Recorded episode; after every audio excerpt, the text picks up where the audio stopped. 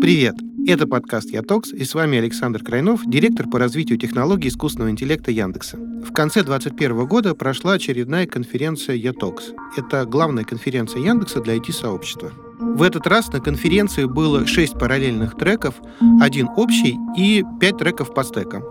Все треки с этой конференции доступны на YouTube, а часть из них мы решили выложить в виде подкаста. Есть одна вещь, которой все очень любят пользоваться, но никто не любит делать. И я говорю про документацию. И про то, нужно ли писать документацию, как ее писать, когда ее писать, какой должна быть документация. Наталья Теплухина, GitLab, возьмет интервью у Дэна Абрамова из Меты и Алены Батицкой, фрилансера. Всем привет! А, очень рада выступать на этой конференции. А, сейчас должны подключиться ко мне мои собеседники. Привет. Привет. Отлично, Привет. Наташа. Да, все, я вас слышу, супер. А, очень рада, что у нас сегодня выдалась возможность с вами пообщаться. Причем тема такая интересная довольно. Кажется, не очень много о ней разговаривают. Мы с вами сегодня поговорим про документацию. Вы могли бы, пожалуйста, сказать буквально пару слов, а, как документация, а, какое место она занимает в вашей жизни? Наташа? Я пишу документацию в UJS а, в основном писала документацию для третьей версии, то есть для текущей. Занимаюсь этим достаточно основательно. Не скажу, что это является моим основным способом заработка, но достаточно большое место. Дэн? Я участвовал в написании предыдущей версии документации React, которая была написана в 2016 примерно. И больше участия, вот мы сейчас пишем новую версию документации. У нас бета вышла, beta.react.org. И это тоже я большое участие принимал в написании. Это мы последний вот пишем. Uh-huh. А, предыдущий мы написали за две недели, это мы уже год пишем. Понятно, спасибо большое. Я про себя тоже немного скажу. А, я являюсь редактором в новом справочнике по веб-технологиям под названием Дока. Собственно, об этом мы, э, о документации, да, в целом, в таком глобальном смысле мы с ребятами сегодня и поговорим. А, хотела у вас узнать, а, насколько, на ваш взгляд, документация важна для поддержки и развития проекта. То есть э, кажется, что мало написать просто код, да, его нужно еще хорошо задокументировать для того, чтобы он был легко поддерживаемым и э, бо, ну, как, проще масштабировался, скажем так. Да? А, это, это мое мнение. Что вы думаете по этому поводу? Дэн? Если это какая-то внутренняя штука, потому что ее сильно документировать как бы смысла нет, потому что она слишком быстро меняется, да. А если это какой-то публичный проект, то, а, ну, мне кажется, в библиотеке всегда минимум должен, должна быть API документация, чтобы ну, просто было понятно, что, что каждая штука, которая а, за ну, как, которую можно импортировать, что она делает, да, что каждая API делает. Плюс какие-то, ну, просто иначе люди не разберутся, наверное. Но все равно это сложный вопрос, потому что ну, документация разных типов бывает, да, и со временем тоже она меняется сильно, и требования к ней меняются. Там, у маленького проекта в одном контексте там, может быть, там достаточно просто документировать API, а бывает, например, если меня, ну, проект по парадигме необычный, то нужно парадигму описать, объяснить, как бы, как думать, а, когда используешь про это что-то. То есть, мне кажется, это сильно зависит от проектов, проектов разные нужды. Угу. Спасибо большое. Да, соглашусь. Да, ну, еще зависит от того, для кого вообще проект. Есть же документация для пользователей, да, документация для разработчиков. Даже у той же меты есть документация для пользователей, есть документация API. Если мы берем open source framework, для Vue у нас существует правило, что фичи нет, пока она не документирована. Mm. То есть мы даже не будем ее релизить, скорее всего, если в ней не написана документация. То есть да, для таких инструментов которые используются разработчиками, которые являются фреймворками, здесь очень важна документация. Кроме того, у нас а, документация является одним из драйверов API, так как Алена и сказала, потому что мы обнаружили, что если что-то очень сложно документируется, если нужно делать кульбиты для того, чтобы что-то описать, чаще всего это не лучший API. Чаще всего его можно пересмотреть и сделать чуть более простым. То есть, то есть такая обратная связь от документации к разработке фреймворка. Мгм. То есть это как дополнительный слой тестирования, да, такой на, на логику, на понятность э, того, что написано.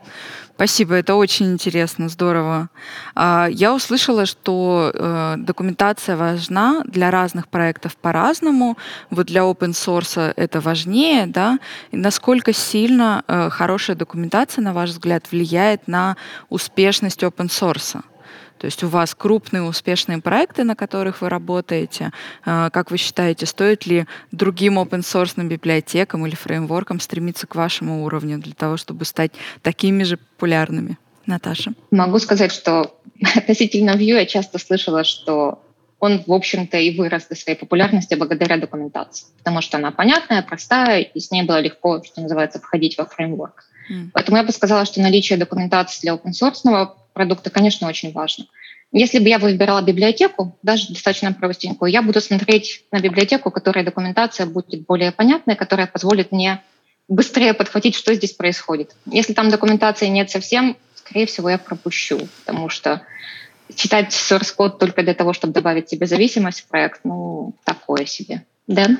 Ну да, я, в принципе, согласен. Я тоже слышал, что людям очень нравится документация там, поэтому они его используют. Я думаю, что ну, это, конечно, не единственный фактор, и все-таки технологический фактор тоже важен. И в конечном счете, как бы, если есть проект, который технологически ну, нам, намного, не знаю, сильнее в, каком, в каком-то там, я сейчас не говорю там про фронтенд, да, там многие вещи очень похожи, но если есть там то, что называется step function, да, что проект сильно впереди чего-то другого, то даже если, может, документация не дотягивает, ее кто-то другой дотянет, там, в смысле, там, статей, туториалов, там, внешнего контента, да.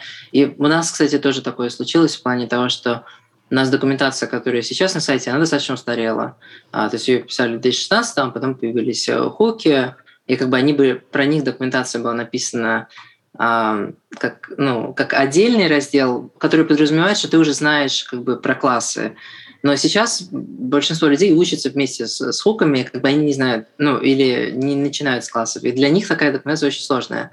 И у нас довольно много критики, ну, то есть люди прям ругаются, говорят, что вообще не, не, не делает, это все понятно. Но, в принципе, какие-то сторонние ресурсы, они это подхватили, и как бы вроде как-то люди учатся. Я не знаю, как они учатся, но как-то они это делают.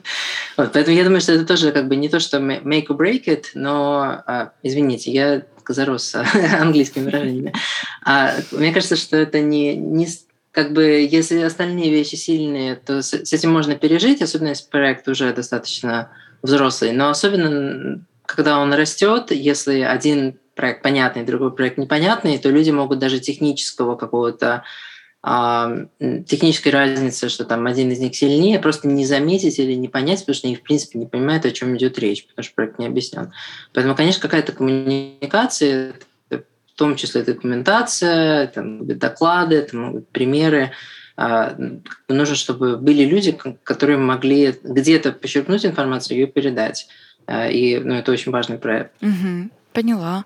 А вот интересный момент. Э, ты сказал, что у вас документация устарела в данный момент на сайте. А насколько я понимаю, э, у вас у обоих э, у проектов документации лежат в открытом доступе, да, на GitHub. И по идее каждый контрибьют, ну, кто угодно может стать контрибьютором, прийти, что-то поправить, что-то внести какой-то вклад в вашу документацию. А, расскажите, пожалуйста, как вы работаете с контрибьюторами? Есть ли у вас проверка данных на уровне редакции, да, возможно? А, поделитесь, пожалуйста, своими историями. Наташа. Отличный вопрос.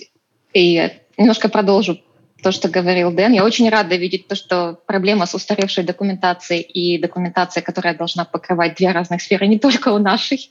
Потому что у вас в Хуки у нас точно та же история с Composition API и точно тоже недовольство пользователей, да, что он вынесен в отдельный раздел. То есть мы наступили абсолютно на те же грабли. Может, нам вот. нужно чаще общаться. Вот один в один. И теперь у нас тоже точно тоже переписывание на два разных API. Это прям очень знакомо. И по поводу контрибьюшенов. Да, документация открыта, и любой может контрибьютить, само собой, но, думаю, Дэн с этим согласится, это не переписывание документации на каком-то глобальном архитектурном уровне. То есть контрибьюторы, да, они могут добавлять очень ценные вещи, достаточно объемные вещи, но очень-очень редко кто-то садится и переписывает, там, пишет всю секцию хуков для реакта. Чаще всего этим будет заниматься core команда документации, потому что это сложная, серьезная переработка, которая ведется годами у обоих фреймворков. Вот. Как мы это рассматриваем? Обязательно ревью. Если pull request по документации маленький, бывают люди просто правят опечатки, бывают там какие-то совсем мелкие добавки. Хватает одного ревью. Если человек написал что-то солидное, большое и сложное, мы, как правило, смотрим, несколько человек из команды документации смотрят и обсуждают перед тем, как смержить. Естественно, мы это все коммуницируем контрибьютору. То есть если есть какие-то вопросы, все это обсуждается в pull request. Дэн?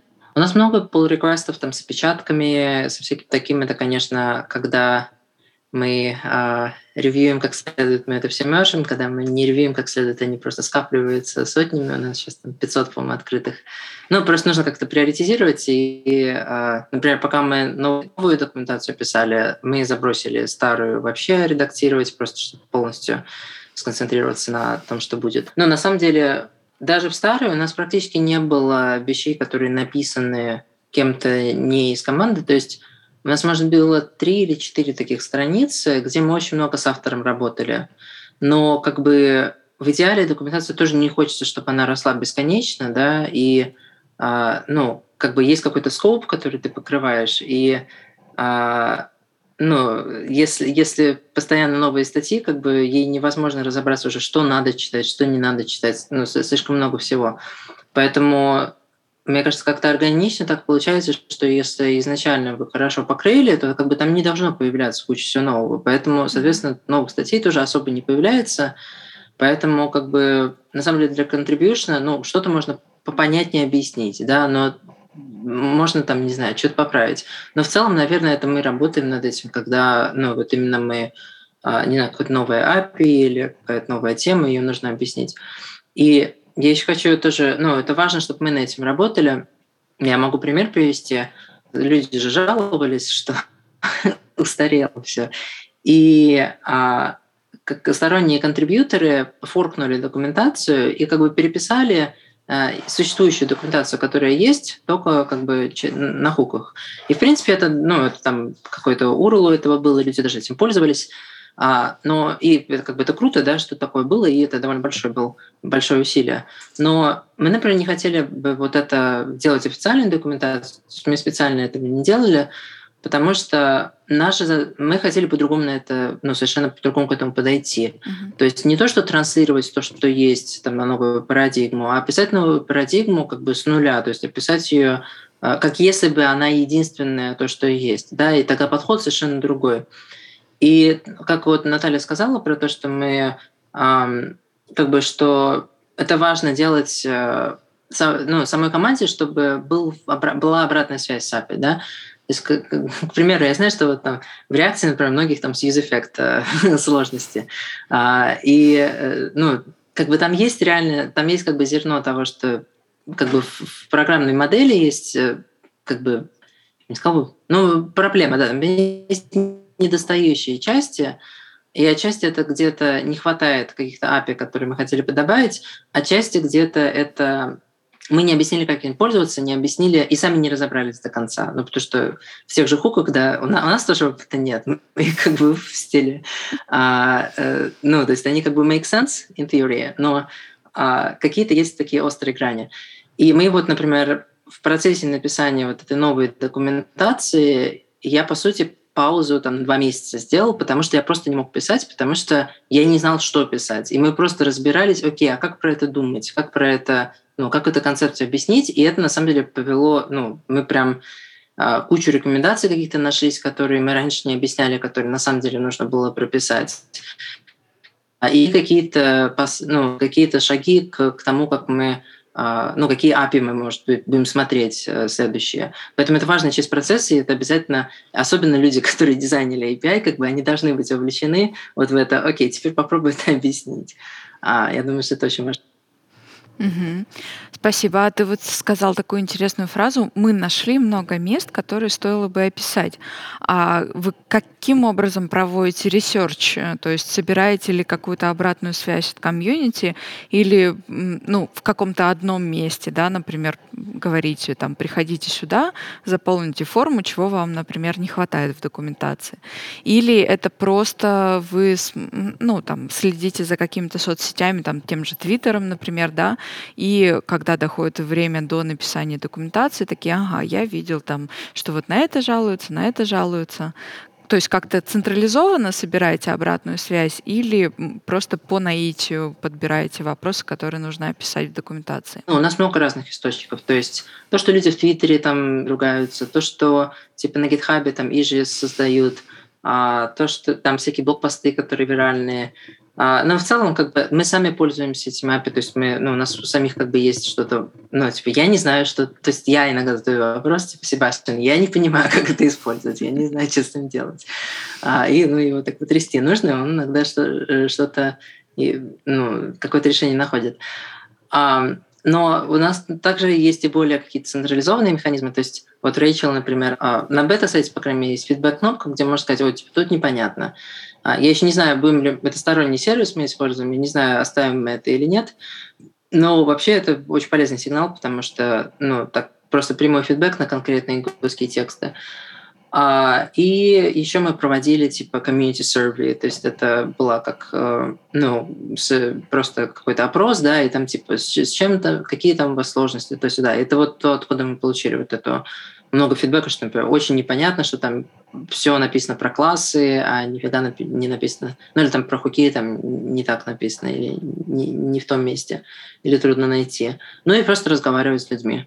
А, но с этим всем сложно, потому что люди часто тебе не скажут ничего. То есть люди тебе могут сказать замечательно, типа, отличная документация, потому что они знают, что ты ее писал а, а как бы за спиной скажут, типа, полный отстой. Поэтому, ну, тут, тут нужно тоже как бы слушать э, с разных сторон и, и что люди говорят на самом деле. Наташа, а, как Наташа? у вас да, организовано это все? Очень знакомая история. И по поводу того, что ты идешь доставать автора API, да, то есть как ты пишешь Себастьян, я примерно так же пишу, он, типа, Причем это очень страшно, на самом деле, даже писать об этом в Core Discord View, то есть ничего не понятно. Можешь объяснить еще раз, потому что я, я не представляю, как этим пользоваться. Точно так же мы используем свои API, GitHub, и еще очень классная идея, кстати, с кнопкой фидбэка. Нужно будет добавить ее в новую версию DocuView, потому что у нас будет тоже новая версия Doc, еще одна. Это вот очень-очень здорово. А, добавок к тому, что Дэн сказал, думаю, вы это тоже используете. Просто, скорее всего, забыла упомянуть. У нас еще есть а, большущий дискорд-канал по Vue, где люди задают вопросы, в том числе, типа, вот это читал документацию и не понял ничего, поэтому пришел в дискорд спрашивать. Если они задают вопросы почему-то, что есть в доке, значит, наверное, документация не очень хорошо это покрывает. И плюс отдельно у меня есть канал, знаешь, тебе в лицо скажут, что все плохо. Это вьюшный телеграм-канал, он русскоязычный. Традиционная русскоязычная аудитория обычно приходит и говорит, документация все очень плохо. Спасибо большое, что поделились. Э, насколько я поняла, у вас сейчас новые версии документации готовятся, и они готовятся в закрытом режиме. То есть вы их э, сначала пишете, да, там э, редачите, какие несколько подходов к ним делаете, и только потом публикуете для того, чтобы они стали видны читателям, может быть, каким-то контрибьюторам, которые захотят принять в них участие. Как вы считаете, такой подход с изначально закрытой документацией, он сложился исторически или это чем-то обосновано? Вы не хотите показывать сырые драфты э, до какого-то момента? Расскажите, пожалуйста, очень интересно. Наташа. Окей, давай я начну. Да. А, текущая версия новой доки у нас открыта на GitHub в отдельной ветке, но дока тройки, вообще плюс третьего, да, она писалась в закрытом режиме, и она писалась в закрытом режиме по нескольким очень важным причинам. Да, не хочется показывать сырые драфты, но вдобавок к этому люди хотят контрибьютить. Mm-hmm. Это правда, по самым разным причинам. И чаще всего эти контрибьюшены, они достаточно мелкие. И они не имеют смысла на этих сырых драфтах. То есть человек приходит и говорит, у вас там грамматика страдает во втором абзаце. Этот второй абзац будет переписан еще 18 раз, пока мы опубликуем документацию. То есть иногда мы ошибаемся, мы пишем что-то неправильно, и мы даже сами осознаем, что вот это просто какой-то там сырой материал. Поэтому показывать смысла нет, потому что шума от контрибьюторов будет больше, И, а эффекта от них будет на самом деле очень мало, потому что вы будете отвлекаться на все эти мелкие ищи, мелкие pull реквесты все остальное, вместо того, чтобы концентрироваться на том, чтобы написать хороший кодный материал, который уже потом можно обсуждать. Дэн? Да, у нас такая же история. Вот мы новую писали совершенно закрыто. Ну, сейчас мы бету опубликовали, да, то есть теперь это там отправили pull request, и теперь следующие страницы, наверное, будут уже писаться вживую. И ту, может быть, батчами. То есть, возможно, что мы сначала внутри немножко там покидаем, там, причешем, потом там pull request отправим. И да, мотивация часть это вот то, что Наташа сказала, просто это шум, и это в целом, ну, если с мейнтейнерами пообщаться, да, если честно, ну, как бы 80% контрибьюшенов как бы довольно мелкие, довольно скоп, огромное количество из них ты не хочешь брать, потому что они, в принципе, улучшают, или человек не так понял, ну, или фикс, как бы, может быть, они обозначают проблемы, но решение не то, которое человек предлагает, и это просто это очень сильно отвлекает. А, но я думаю, еще отчасти это просто психологический момент для нас самих, потому что а, ну, создавать что-то новое это достаточно, ну, достаточно нервно. И а, ну, как бы ранние какие-то драфты, они довольно такие хрупкие. И там может быть какая-то новая идея, как объяснить что-то, или какой-то подход, в котором еще не совсем уверен и так далее. И фидбэк на этой стадии, он может реально, ну, зависит от того, насколько у тебя как бы шкура толстая, может реально как-то ну, заставить тебя сомневаться в чем-то, что на самом деле правильно. Э, но просто какой-то там остроглазый контрибьютор что-то там напишет. Особенно, когда что-то новое по-новому объясняешь или по-новому подходишь, нужно дать им то отстояться и как бы самому набраться уверенности, что подход имеет смысл. И потом уже это как-то ну, выставлять на, так сказать, а, обозрение. Спасибо большое. А, насколько я понимаю, основные ваши документации по, по вашим фреймворкам, они написаны на английском языке. А, когда вы вот лично садитесь писать какую-то там новую главу документации или какой-то э, драфт, э, вы пишете в первую очередь на английском или на русском? На русском я еще сначала не писал никогда. А мы, конечно, ну, я, я пишу, конечно, на английском, потому что ну, результат должен быть на английском. А, и, ну, ну да, ну и все понятия и так далее. На самом деле с, с переводами, ну, тоже интересный момент, да, потому что как, как бы я, я принимал немножко участие в русском переводе, но только в плане а, ну, помочь ребятам выбрать, э, как мы термины какие называем и всякое такое. И там типа стилевой гид там про э, ну, как э, не, не надо наслаивать э, герундии, типа mm-hmm. пользуйтесь глаголами и всякое такое.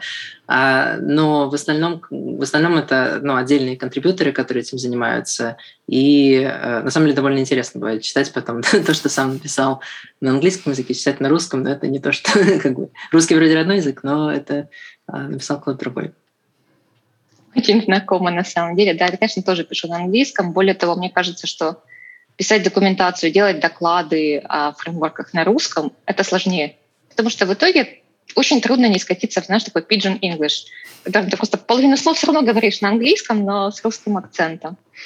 И я считаю, что переводчики документации — это вообще отдельная героическая каста людей, которыми этим занимаются. Я тоже не перевожу документацию на русский, иногда вычитываю pull реквесты но всегда как бы оригинал пишется на английском. Угу. Поняла вас. А, подскажите, пожалуйста, вы работаете над документациями в команде, насколько я понимаю. То есть вы не единственный автор, да, редактор этой документации.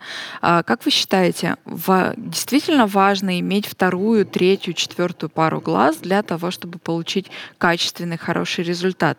Или, или может один единственный автор а, написать хорошую документацию, пусть и не такую обширную, не такую большую, как по вашим фреймворкам? Наташа? Мне кажется, один человек все равно может написать документацию, но в последующем ему нужно будет быть готовым к тому, что она будет шлифоваться, значительно шлифоваться контрибьюторами через ищу. Uh-huh. У нас тоже есть такое простенькое правило, мы доводим документацию до состояния хорошо, не состояния идеально. Ну, идеального не существует, и в целом, если стремиться к идеальной документации, просто никогда ее не опубликуете. Потому что после состояния хорошо ее будут все равно шлифовать контрибьюторы, ее будут вам будут писать ищи, вы будете ее менять и переписывать. Но всегда легче работать в команде. Всегда легче спрашивать мнение у людей, которые, во-первых, очень глубоко в теме, точно знают, как писать, у вас есть какое-то общее видение документации. И, во-вторых, которые при этом способны принести что-то свое. Сказать, окей, я это вижу немножко по-другому, давай обсудим, давай перепишем. Иногда это все происходит до написания. Да? То есть вы садитесь, ну, скорее всего, Дэн с Рэйчел делают точно так. Вы садитесь и обсуждаете, окей, я это вижу так, я это вижу немножко по-другому. Вы приходите к общему видению и потом пишете. То есть один человек написать может, но в команде проще. У нас, наверное, немножко это все более, как же это по-русски сказать так, не на костылях, но как бы, я думаю, у нас немножко меньше опыта и какой-то системности в этом. То есть э, в прошлом у нас довольно, ну, побольше у нас не было как бы никакой там команды документации, ну и сейчас не то чтобы есть, да, сейчас просто там пару человек. Поэтому у нас традиционно документация писалась инженерами и, в принципе, теми же инженерами, которые работали над API, то есть там, если ты API выпускаешь, да, то ты заодно пишешь и раздел. Как бы так было принято. Понятно, что со всем этим есть, э, ну, говорят, что это там ужасная идея. На самом деле, я не думаю, что это так плохо. Мне кажется, это важно, а, это важно прокачивать как раз-таки а, разработчиков, чтобы ну, без, я, не, я, не, я не считаю, что правильно, чтобы была совершенно отдельная там какая-то документация, команда документации, которая сидит там э, в башне, и потом там башня разработчиков, да, и они там голубей пересылают.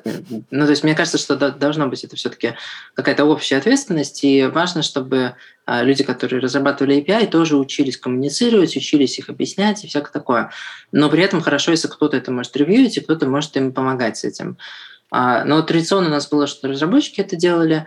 А сейчас мы немножко более такой подход, да, вот Рэйчел у нас именно специализируется в документации, то есть а, то, как, какой у нас процесс был, может быть, это не самый эффективный, я не знаю. Но у нас процесс был так, что, например, там кто-то из нас пишет э, ну, основную болванку, то есть, э, в принципе, ну, статью, да, как, как она будет как-то разбита, какой-то первый драфт, да, и потом мы начинаем перекидываться им, потому что э, я там, может быть, там, не знаю, если я, например, написал ее, а Рэйчел там говорит, слушай, тут что-то я вообще не понимаю, что ты написал. Или там тут, тут что-то как-то, ну, какое-то объяснение занудное. И у нее есть идея как-то упростить, и она говорит, что вот, ну, в одном, там, в лучшем сценарии там было, там, я написала одно, она говорит, слушай, это типа пять страниц разных. Ну, и мы разбивали это на протяжении типа месяца. Ну и потом там она перепишет, а я, например, замечу, ой, тут там типа, а, тут какой-то технологический там а, ошибка там поправлю, тут на самом деле мы заметим, что пример не работает. Ну и, и в общем, такой процесс мы перекидываемся туда-обратно, пока нам обоим не понравится. И это довольно, ну, немножко медленный процесс, да, то есть это, ну, вот я говорю, год писали, там не весь год был занят именно этим, но, в принципе, это достаточно намного длиннее, чем обычно, там, в несколько раз медленнее, чем обычно я писал бы. Но результат тоже мне гораздо больше нравится в плане качества, потому что, а, да, какие-то вещи, которые только бы вскрылись уже потом, и уже их потом было фиксить как бы поздно, потому что, ну, не хочется перефигачивать систему, не хочется, знаешь, делать огромных изменений, а так mm-hmm. как-то они ловятся довольно рано. Угу, класс, спасибо большое, очень интересно было. А, расскажите, пожалуйста, с точки зрения пользователя каких-нибудь библиотек или там других технологий, как вы считаете, что обязательно должно быть в документации? Вот э, заходите вы, не знаю, в какой-нибудь репозиторий, а, читаете документацию и на что обращаете внимание? Вот что является для вас а, такими маячками качества этой документации? Ну, во-первых, мне хочется, чтобы была структура такая, что э, как бы линейная, то есть чтобы не было вот этой, э, знаешь, бывает как паутина, что ты читаешь одну статью, она слайд, ну, статью номер три, она ссылается на статью номер один, а статью номер один ссылается на номер три. И как бы я не знаю, где начинать, потому что везде есть, каждая из них подразумевает, что ты прочитал все. Как бы я все-таки жду линейного порядка, где я могу читать сверху вниз, и тогда я постепенно пойму все концепции. Uh-huh. Это как бы одно. С другой стороны, я, конечно, жду примеров. То есть желательно они должны быть интерактивные. Во многом я ужасно, я ужасно ленивый пользователь документации, а вплоть до того, что ну, прям по-плохому. То есть как писатель я думаю, ой, я вот линейно все пишу, и будет классно. Как читатель я типа, я скорее потрачу три часа, пытаясь что-то понять, не читая, чем потрачу там 30 минут читать. И как бы я знаю, что это как бы плохо, но как бы я ужасно ленивый. Поэтому я сканирую просто пока не вижу какой-то пример, который похож на то, что я пытаюсь сделать, и тогда, может быть, чуть-чуть прочитаю вокруг него, и, конечно, мне нужно, чтобы было много примеров, они как-то индексированы были. А, ну и, и мне лично еще хочется а, это уже может быть такой более framework author как бы перспектив. То есть мне хотелось бы а, просто объясните мне программную модель. То есть объясните мне, не надо мне на уровне типа ля-ля-ля, тополя, а объясните мне, как бы, как реально это работает, что вы именно делаете, как бы не дурите меня, объясните, что именно, как именно это работает. И я думаю, что как бы может быть, это такая более именно а, как бы авторская перспектива, да, потому что я уже знаком с тем, как обычно устроено, мне интересно именно, окей, что у вас реально нового, не надо мне заливать про ваш маркетинг, как бы объясните, как это реально работает. Но для многих людей именно маркетинг важен, потому что им нужно самим это поверить или продать кому-то и так далее. И это, ну, наверное, обе эти вещи, они довольно полезны. Угу. Соглашусь Дэном в плане того, что я тоже ленивый читатель, поэтому в доке мне любого инструмента, даже если это простой ритме, мне важно, чтобы был какой-то момент, типа быстрый старт. Да, что вот я, я беру вашу библиотеку, я ее заинсталлировала быстренько с примерами, чтобы минимально заработала. Пожалуйста, глубокие детали чуть позже. То есть мне не нужно расписывать единственную первую фичу, там полгода, да, что у нас вот это вот так, все это очень здорово, но можно мне быстрый пример, который заработает. Второй, примеры, да, рабочие примеры. Примеры, которые можно копипастить, потому что я тоже ленивый человек. Если я скопипастила ваш пример, он должен работать. Внезапно это настолько часто не проходит, это удивительно. А если брать чуть побольше, чем просто readme док, то есть тоже документация, вы создали серьезный сайт, у вас какие-то разделы, добавьте, пожалуйста, API reference, Потому что не каждую доку хочется читать. Иногда мне нужно просто посмотреть сигнатуру какого-нибудь метода. Я просто открою API референс, копирую ее и ушла. И если она у вас большая, эта документация, добавьте поиск. Любой поиск. Хотя бы простенький поиск, чтобы я могла что-то быстро найти. Отлично, очень хорошее замечание, спасибо. А как вы считаете, стоит ли э, делать прямо отдельный раздел кукбуков э, с какими-то стандартными решениями с использованием этой технологии? Или вот примеров в тексте будет вполне достаточно, чтобы их было видно при сканировании и как бы ок. Э, на этом можно остановиться. Наташа? Я вот скажу, как человек, у которого в доке есть кукбук, которому это не очень нравится. То есть у нас есть кукбук, есть примеры, есть вот реальные приложения, но, во-первых, а, их сложно поддерживать, потому что даже если вы не добавили какой-нибудь новый API, примеры в кукбуках устаревают. Ну, люди начинают использовать фреймворк чуть по-другому, то, что было написано в кукбуке, нужно обновлять и так далее. Это первое. Во-вторых, сейчас будет неприятная ремарка в сторону контрибьюторов, люди стремятся притащить в кукбук с контрибьюшенами все что угодно – они приносят кучу примеров, там, CMS, еще с чем-то. И с одной стороны, не хочется обижать контрибьютора, потому что человек провернул серьезную работу, написал там большой пример. А с другой стороны, оно не нужно в кукбуке. То есть я немножко, знаешь, у меня нет какого-то финального мнения. С одной стороны нужно, с другой стороны тащить его тяжело. Дэн? Меня этот вопрос в экзистенциальный кризис повергает. А очень с этим сложно. У нас этого нет. И как бы не было никогда. И нас за это очень ругают. И я, мне как бы с одной стороны как-то хочется иметь что-то такое, а с другой стороны очень трудно это заскопить, как раз потому что, э, ну, непонятно, где это заканчивается, где начинается, и э, у нас даже когда были какие-то секции, например, у нас, по-моему, на существующей странице есть типа там страница с, с examples, э, где мы ссылаемся там на пять каких-то проектов, и единственная причина, почему эта страница существует, это потому что до этого была другая там страница examples, куда вики, вики типа разделе, где все могли редактировать. И там такое адское было количество всего, что люди думали, что чтобы типа там на реакции что-то сделать, нужно там добавить 500 библиотек, потому что там какой-то автор добавил 500 библиотек и такой пример сделал. И мы просто сделали страницу, которая ссылается там на пару примеров, которые не написаны там с 500 библиотек. Но в целом да, с теми кукбуками сложно, потому что особенно у нас, а, в отличие от Vue, да, у нас мы немножко менее как бы opinionated, а, то есть у нас, скажем, мы не говорим там используйте вот этот там state management или там используйте вот это, ну пока что, используйте вот это там стилевое э, решение для стиля или там для чего-то еще. А, у нас немножко меньше из коробки меньше мнений на этот счет. И с одной стороны, как бы есть много решений, с другой стороны, если мы делаем какой-то кукбук, окей, нам придется выбирать. То есть либо мы сами что-то туда впиливаем, типа какое-то на коленке сделанное, что как бы не особенно помогает людям, либо мы должны выбрать. И тогда, если мы выбираем, либо мы должны там по популярности, но здесь получается, что ты помогаешь самому популярному, и он остается наверху, потому что остальные, типа, их нет документации, да. То есть тогда обвиняют, что, типа, ой, вы там любимчиков выбираете. Либо там, ну, с этим какие-то сложности, опять-таки, там будут контрибьюторы, которые становятся очень политическим, то есть а, будут типа контрибьюторы из этих библиотек, которые присылают pull request, вот типа классный новый пример. А пример, естественно, использует их библиотеку. Ну и как бы а, становится не, немножко неудобно. Но мы совсем от этого отойти тоже не можем. То есть, например, у нас есть страница а, я, я, наверное, немножко в другую тему ушел, но вот у нас страница, скажем, со стартерами, да, ну и мы там говорим, там, типа, Create React App, Next.js, там, э, Gatsby и всякое такое. И как бы тут все-таки нам какие-то выборы нужно делать. Но мне кажется, в плане кукбука какая у нас позиция, э, а, наверное, как бы в какую сторону мы идем, это что мы будем, мы хотим иметь примеры, те, которые входят в наш личный скоп.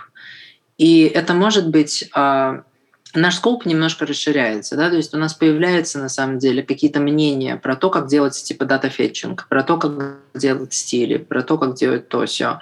И, наверное, по мере того, как у нас эти мнения будут появляться, мы будем эти примеры добавлять, потому что они будут полностью first party. То есть это будет полностью вот как делать дата фетчинг в React. Не там в React с чем-то там, а вот именно типа какой-то дефолтный solution, который нам кажется подходит. И а, а какие-то сторонние вещи, наверное, мы все-таки не будем включать, разве что если, может, там какой-то туториал, где там показывают, как сделать типа блог или что-то такое. Ну да, как Наташа сказала, это очень быстро устаревает, и потом это просто политическая ну, просто не хочется даже смотреть на эти pull реквесты потому что это эмоционально ну, не хочется выдалить. Да, какую интересную тему мы с вами с этими кукбуками подняли. А, супер. Мы поговорили о том, что хорошо бы иметь в документации, да, а чего точно не стоит добавлять в документацию. А, на ваш взгляд? То есть, ну, не знаю, может быть, какие-то э, анекдоты не стоит туда вставлять, да, еще там какие-то отсылки на сторонние м, ресурсы, библиотеки. Если бы вы увидели это в чьей-то документации, вы бы посчитали, что нет, я дальше читать не буду и пользоваться этим тоже не буду. Ну, просто вот можно пофантазировать на эту тему. Вряд ли вы видели какой-то прям супер э, неудачный пример, но вдруг видели.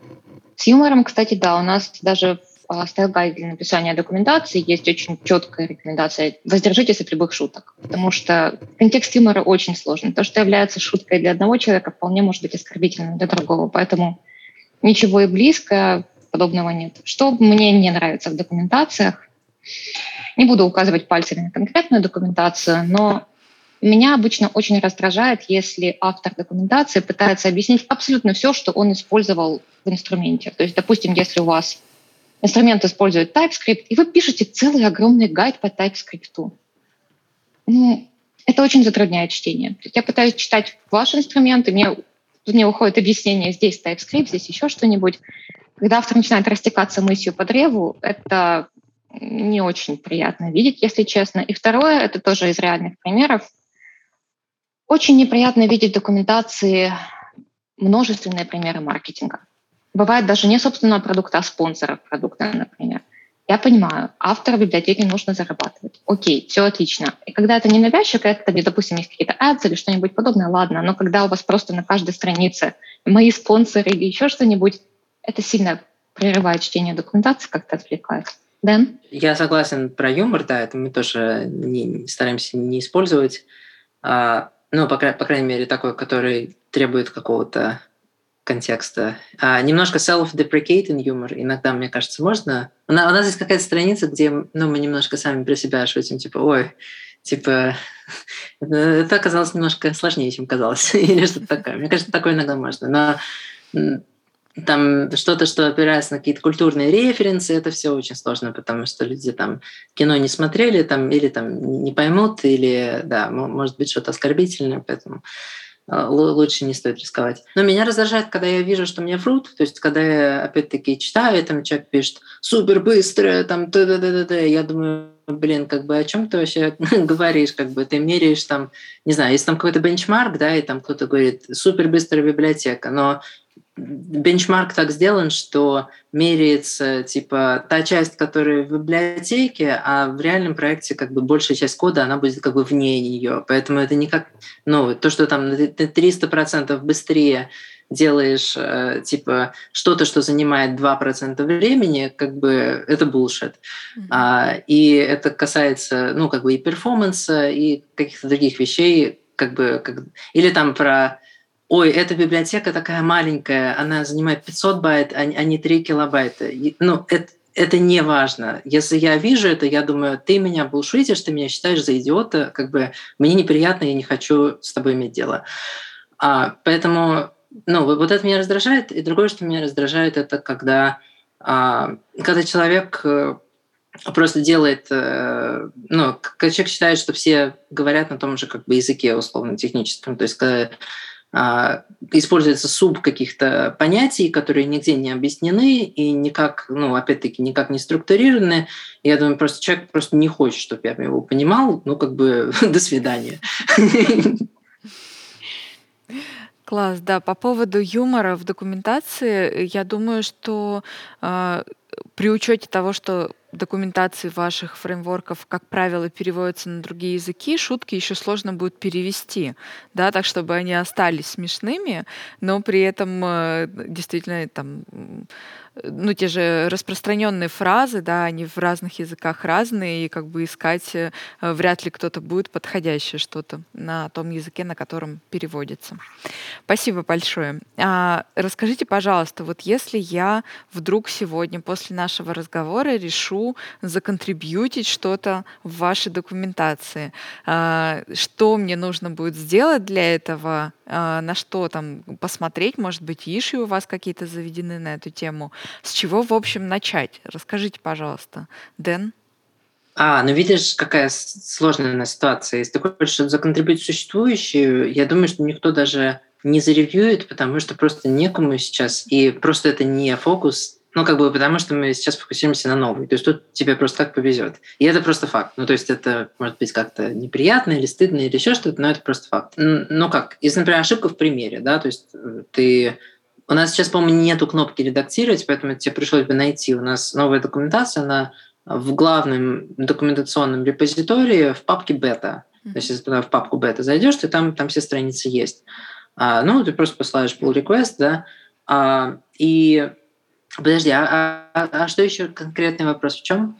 А, с чего мне какой стоит процесс начать? Или? Да, ну, ну, по факту, какой процесс? Может быть, что-то прочитать перед тем, как присылать вам pull request, на что-то там, да, не да, знаю, да. issue поискать какой-нибудь. Угу. Да, мне кажется, у нас еще не на, не на той стадии, чтобы... Ну, опять-таки, да, потому что мы что-то написали уже, и мы как бы в принципе уверены в материале, и тут что-то особо, ну, может быть, какие-то ошибочки поправить можно, да, но как бы мы особо перефигачивать ничего не хотим, а потом есть большое количество материала, которое еще не написано, и тут опять-таки мы не хотим, чтобы его кто-то писал. Поэтому, наверное, как бы особо сейчас каких-то, ну, если честно, да, особо каких-то возможностей контрибьютить нет, кроме как, а, например, вот у нас сейчас контрибьютор один появился, очень активный, а, какой-то просто парень, который типа заметил, ну, там, новый сайт, да, и он стал, типа, помогать э, там, например, э, там, улучшить билд-процесс, поправить какие-то проблемы с самим сайтом и так далее. Вот, вот это довольно, наверное, полезно было бы. А, или там подготовить его к тому, чтобы транслейтеры могли переводить, там проблема типа с заголовками было, для них там урлы нужно было стабильными держать и всякое такое. То есть вот это, наверное, какая-то техническая работа может быть полезная, а так, наверное, самый полезный, на самом деле, contribution, как э, это просто фидбэк. То есть сейчас, мне кажется, самое полезное, это если, если кто-то хочет как бы поконтрибьютить, не, не обязательно нужно, чтобы человек слал pull request, нам на самом деле полезнее, если человек зайдет вот в ИЖИ, у нас запиненная ИЖИ про uh-huh. типа новую документацию, и просто написал свой отзыв типа почитал то-то, то, тут непонятно, тут непонятно, тут мне структура не нравится и так далее. Ну и мы все это, мы не отвечаем на эти комментарии, их слишком много, но мы их читаем. Uh-huh. Поэтому это все полезно, и это как-то нас информирует. Отлично. Угу. Наташа, как у вас построен процесс? Но тут все зависит от того, какого размера ты хочешь сделать pull request. Если ты хочешь написать что-то большое, серьезно добавить или переписать часть документации, то у нас есть Documentation Writing Guide, в котором есть ряд правил, как эта документация пишется, от каких-то стилистических правил до самых мелких вариантов, типа буквально там, как запятые ставить, да, есть Oxford комма, и мы ее используем. То есть я бы решила сначала посмотреть writing guide, потом что-нибудь писать, потому что мы все равно придеремся. Uh-huh.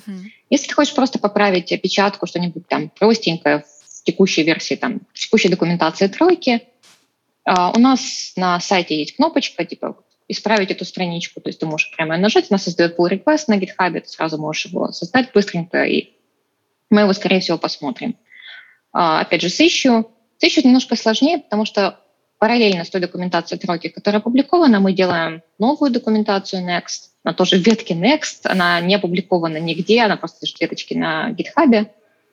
И по большей части, если ты будешь писать ищу вида, вот ваш новый API там не очень документирован, я хочу чуть больше примеров, тебе будет сказано, что окей, вот документация Next, там будет то, что ты хочешь. То есть это, скорее всего, не будет имплементироваться в текущей версии. Uh-huh. Вот, ну, в целом примерно вот так. Угу. Расскажи, пожалуйста, что тебя мотивирует писать документацию? Почему тебе вообще интересно этим заниматься? Знаешь, мне, наверное, просто интересно делать инструмент, в данном случае фреймворк, чуть-чуть понятнее.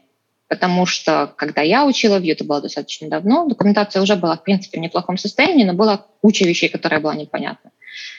Вплоть до последней версии документация, например, была очень непонятна про слоты. Ты читаешь документацию, потом ты открываешь еще пять статей, когда он говорит, и ты почитаешь статьи, потому что ты ничего не понял. Как-то хочется, чтобы люди понимали это с первого раза. Наверное, это основная мотивация писать доку, потому что остальных нет. Это достаточно неблагодарная работа на самом деле, потому что многие считают, что внезапно дока пишется легче, чем код. Нет, во-первых, ты должен знать и код тоже, как Дэн говорил. Ты, если ты не понимаешь API фреймворк, документацию к нему ты особо не напишешь. А во-вторых, критикуют его много, часто и с удовольствием. Гораздо чаще, чем код фреймворка внезапно.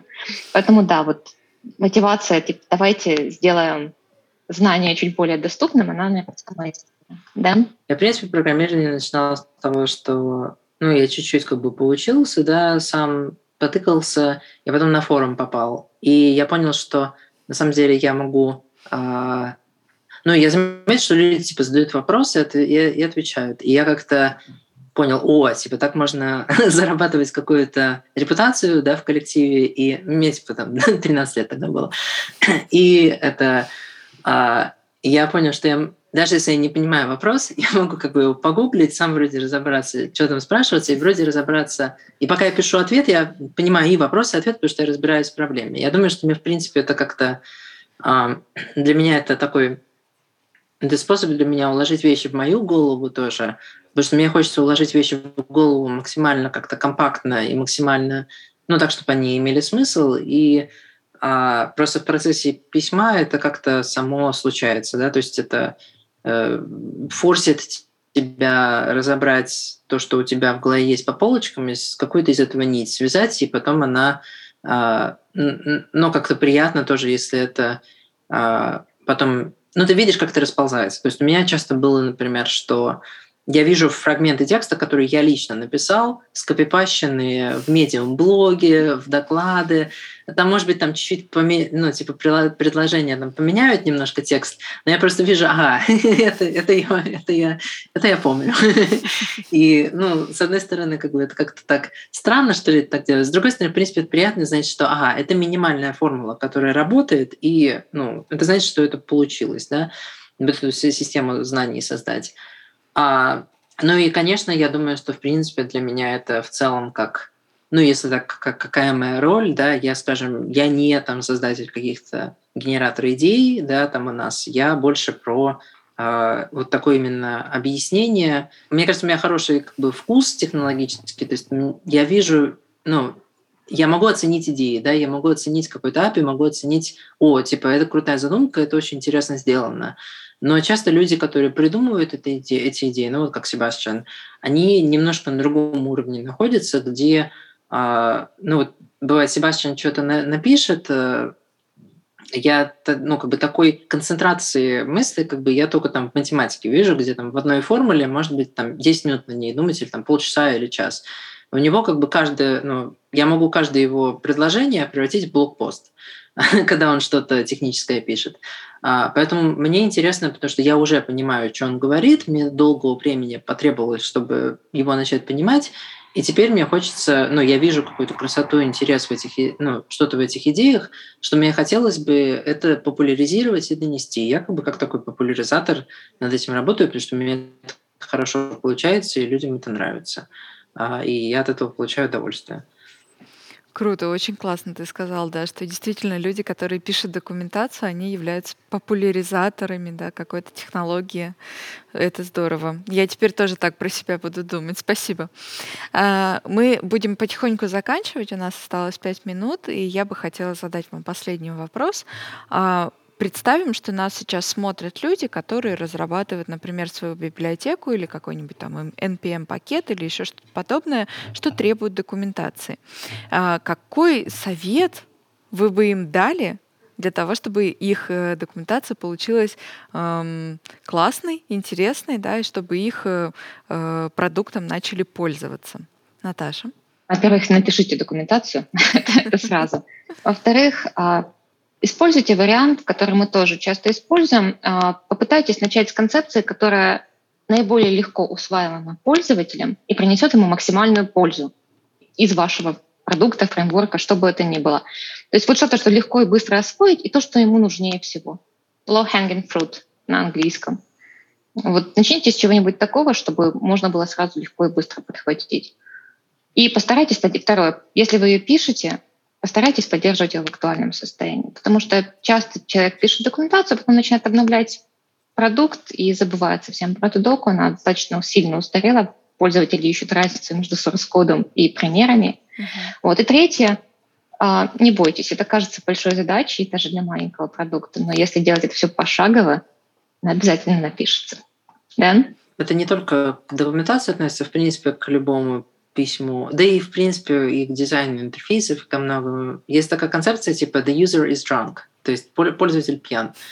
И это, это не, ну, не обязательно как бы пользователь действительно пьян, но а, в реальности, ну, как бы пользователь отвлекается постоянно, а, у них типа в голове там тысяча других вещей, у них нет времени, они типа с телефона читают, еще что-то. Ну, то есть всегда тот уровень концентрации, который как бы ты можешь как автор позволить, читая текст, как бы у пользователя это у читателя как бы не, скорее всего нет этого уровня, а, поэтому всегда просто старайся перечитывать то, что ты пишешь, и а, с, с тем, чтобы постараться отключить свою голову. То есть просто выкини с головы все свои знания, там, ну не все, но какие-то те, которые кроме prerequisites, да, вот здесь какие-то prerequisites, которые ты ожидаешь, например, человек знает JavaScript на каком-то уровне, например, или там знает CSS или что-то еще. А потом есть вещи, которые ты объясняешь. И я всегда просто стараюсь забыть вещь, которую я объясняю, и читаю как будто бы в первый раз. И при этом я еще читаю не внимательно, а читаю как как бы, ну, типа, сканирую. И когда я спотыкаюсь в предложении, типа, ну, чё, типа, что тут написано? Это значит, что оно плохо. Значит, нужно, нужно его переписать. И когда я пишу, я переписываю, ну, типа, ну, десятки раз. Все, как бы, это нормальная часть процесса. А, вот, я думаю, что, ну, вот это одно, а другое, это, конечно, если есть возможность, посадить кого-то и, типа, а, ну, скажи мне, типа, mm-hmm. прочитай, а потом мне объясни что там, что там вообще написано. И обнаружишь совершенно ну, дикие какие-то вещи, что, ой, типа, блин, тут какое-то какое допущение сделал, которое на самом деле нигде не объясняется, и, и человек типа вообще не так понял. И просто, ну, и то же самое с туториалом. Типа, нужно людей сажать, говорить, что это окей, делать ошибки, там все, ничего там, не judgmental, ничего и просто смотреть, где они спотыкаются. Они будут спотыкаться на вещах, которые ты совершенно не ожидаешь, которые не то, что ты думаешь. Хотя даже есть, ну, есть вот это понятие. Знаешь, что со временем, типа, э, становится сложнее и сложнее объяснять, потому что ты становишься экспертом. И, но я говорю, что даже люди, которые знают про это и специально думают от новичка, они все равно будут делать не то, потому что есть элементарная вещь, которую просто забыл, что на них можно споткнуться, или контекст поменялся. То есть человек, который вырос в 2020 читает документацию, начал программировать, у него абсолютно другой контекст, чем кто начал программировать в 2015. И совершенно другой бэкграунд. И просто если ты с этим напрямую не сталкиваешься, ты не будешь это знать. Поэтому это всегда нужно проверять на людях и смотреть, э, типа, что они думают. Но я говорю про качество. Но если для начала напиши что-нибудь, это уже хорошо. Спасибо огромное. Получилась, кажется, очень интересная беседа. По крайней мере, мне было очень интересно послушать вас, узнать ваше мнение. Спасибо ребятам за откровенный разговор. А если по итогам выяснится, что хорошей документации в этом мире стало чуть больше, значит, мы не зря делали нашу конференцию. С вами был Саша Крайнов, это подкаст «Ятокс», и я напомню вам, что в этом сезоне у нас 9 выпусков подкаста по итогам конференции «Ятокс 21». Пока!